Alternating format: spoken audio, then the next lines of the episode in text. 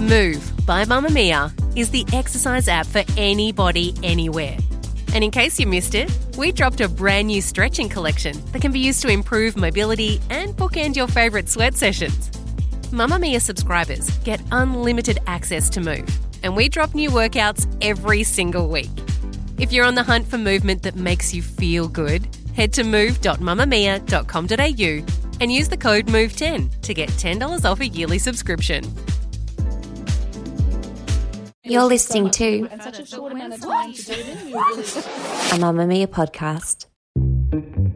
From Mamamia, hi, I'm Claire Murphy. Welcome to the Quicky, getting you up to speed daily. In the past 10 years, the number of women choosing to go it alone and have a baby solo has increased. I was content and okay with the fact that I hadn't met a husband or partner, but I was definitely not happy that I didn't get a crack at motherhood. Today, we look at social infertility, what women are doing to rectify it, and the benefits and the barriers of making babies on your own.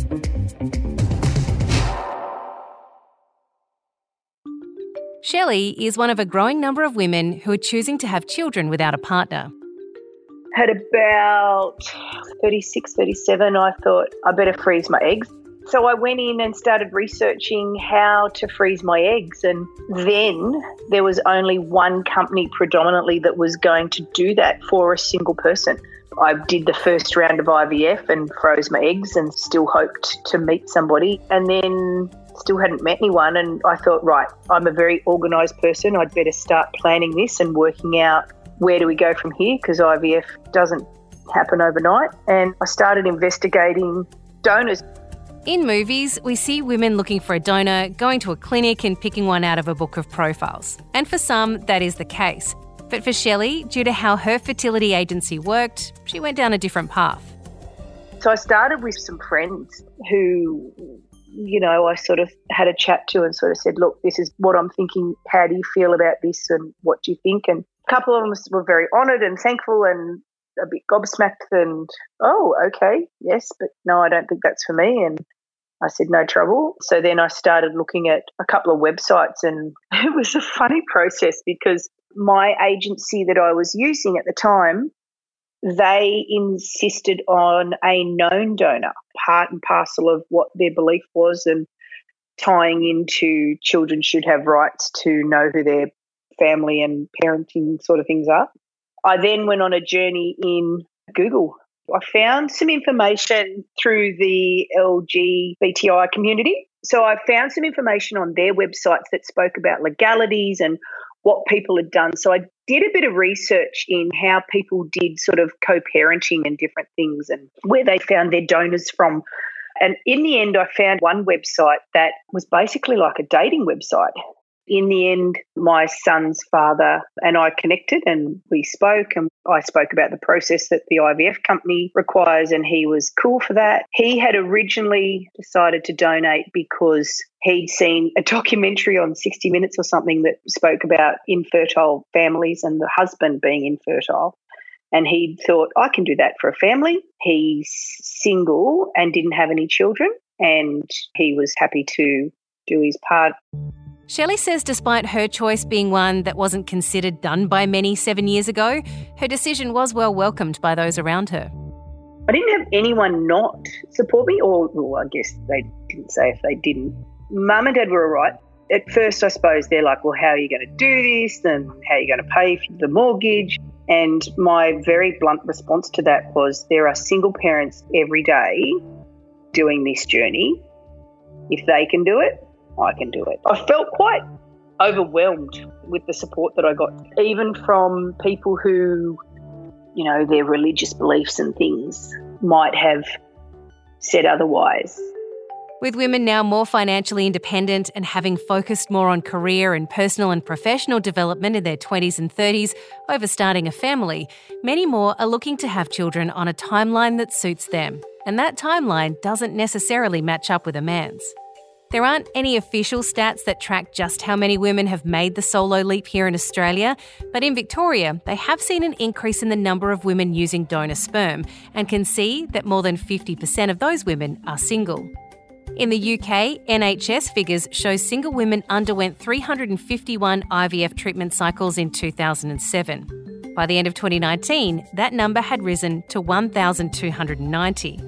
If you add in those who didn't require the full in vitro fertilisation, the number of women working to start a family on their own jumped to 2,279. And that doesn't account for those who go through the process privately without the use of a fertility doctor. There is even a woman who's launched a career off of her choice to have a baby on her own. Mel Johnson's website, The Stork and I, tells us that she's the UK's first and only solo motherhood coach. She refers to herself as a social infertility advisor, a term that's used to describe the increasing number of women who find themselves infertile due to circumstance rather than having a medical issue. Groups have been created here in Australia offering support, including Solo Mums by Choice, which started back in 2004 and which now has more than 3,000 members, who between them parent babies or children without a partner. They include women who've had a baby via a donor or who become a parent through foster care or adoption. For Shellie, the process, aside from the donor, was very similar to anyone undergoing IVF.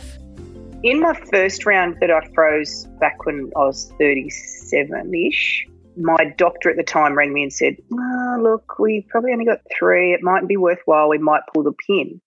At which point I broke down and thought, oh my gosh, it's not working and this is terrible. And in the end, we did, he increased a dose of something and I got, they sort of called it five and a half eggs that made it. So my donor came around. We had all our, you know, meetings and things, and he did his donation, and then they went into isolation. He had blood tests and stuff. Obviously, they checked for HIV and different things. So towards the end of that four month period, we ran a fresh batch. We probably only got three or four from the fresh batch.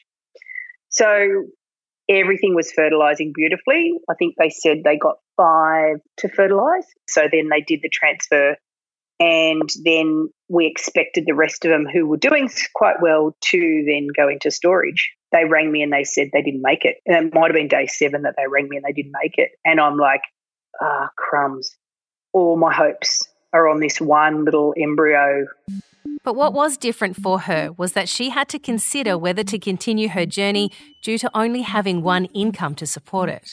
While, you know, it's never about the money, it is about the money at the end of the day. It's because I'm a single person also funding this myself, and I've already spent 15 grand a few years ago, and I'm up for another 13 and six and a half years ago, there was no medical rebates for it. There's no Medicare for it. And if there was, I didn't have a fertility issue. So I didn't actually qualify, even if the Medicare rebates and things came in. So the money sort of thing played in the back of my mind in the fact where I was like, oh my gosh, I'm going to have to do another round of IVF if this doesn't work, which is everybody's who does IVF, I'm sure, is fear.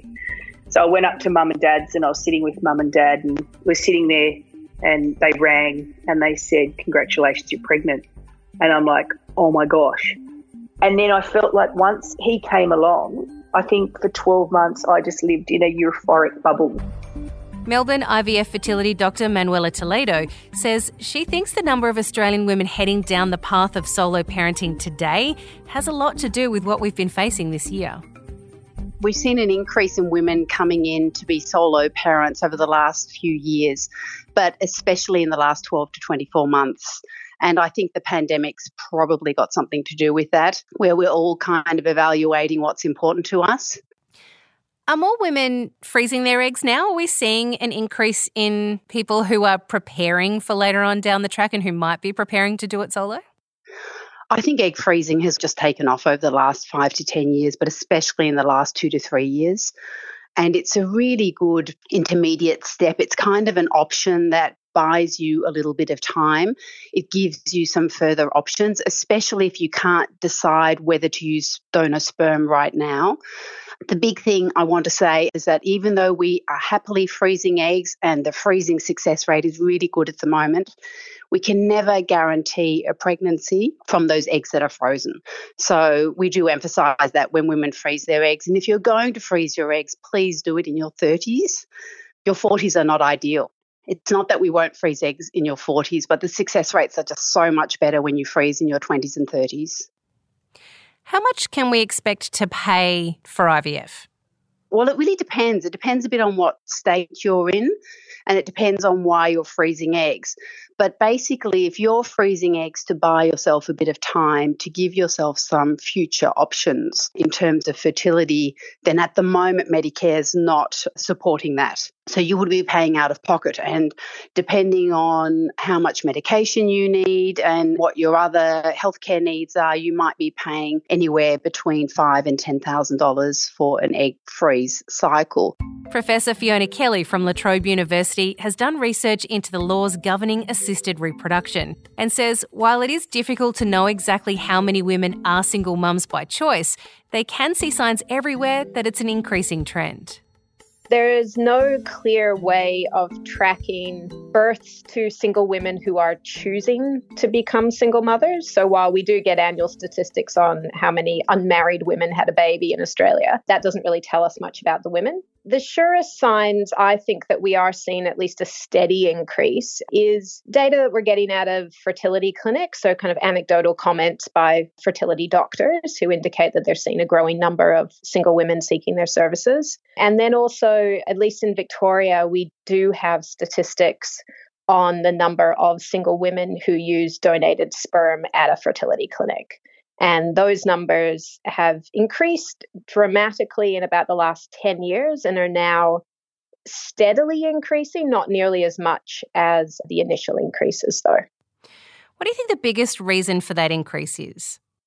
The most obvious one is that women just have a greater degree of economic independence, I think, than ever before. And single mothers by choice tend to fall into a fairly clear demographic of reasonably well educated, decent income, relatively stable in their lives, so typically in their 30s or early 40s, they actually have the financial ability to go ahead and do this. That really didn't exist, I think, in the past. And then the other thing that I hear frequently from the women that I interview for my research is a frustration with finding a man who is willing to settle down. So there seems to be a degree of incongruence, I guess, between what women of that age want and perhaps what a growing number of men of that similar age want. And obviously, women have a much smaller window in which to have a baby than men do. And women say they're often in a relationship.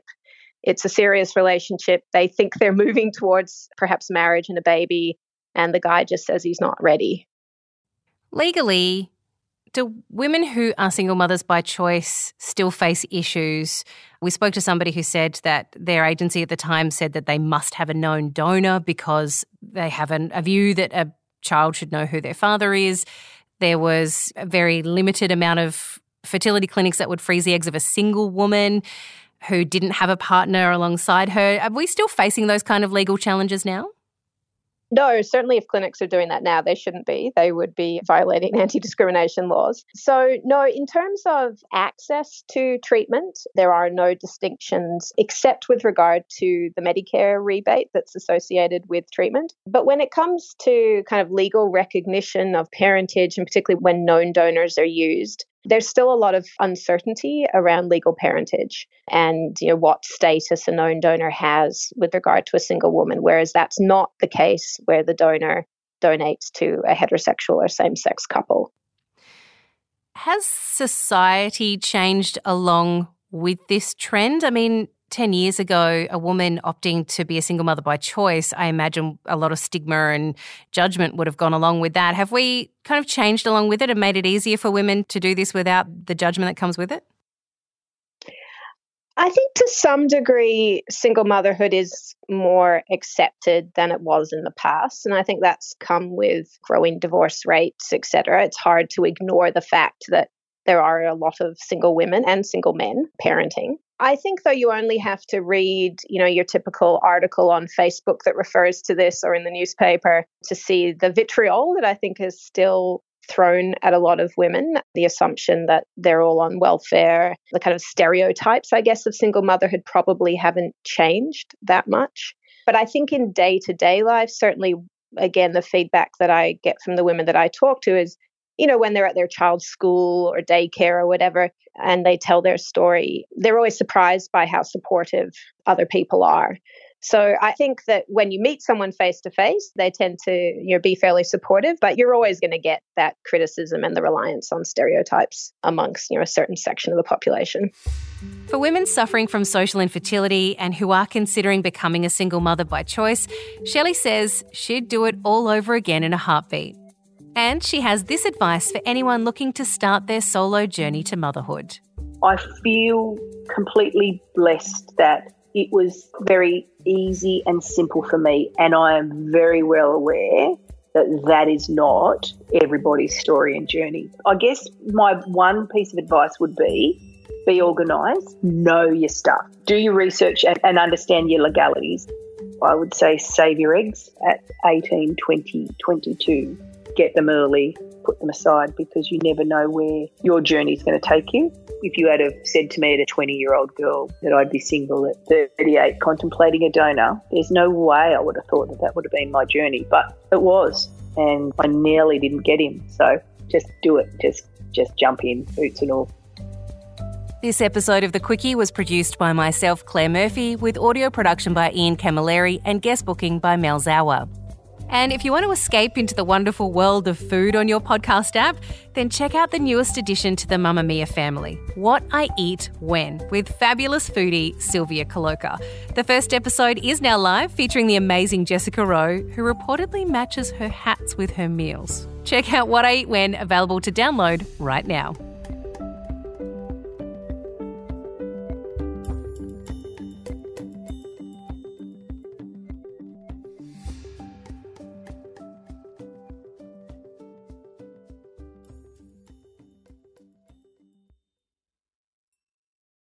Mamamia acknowledges the traditional owners of the land we have recorded this podcast on, the Gadigal people of the Eora Nation. We pay our respects to their elders, past and present, and extend that respect to all Aboriginal and Torres Strait Islander cultures.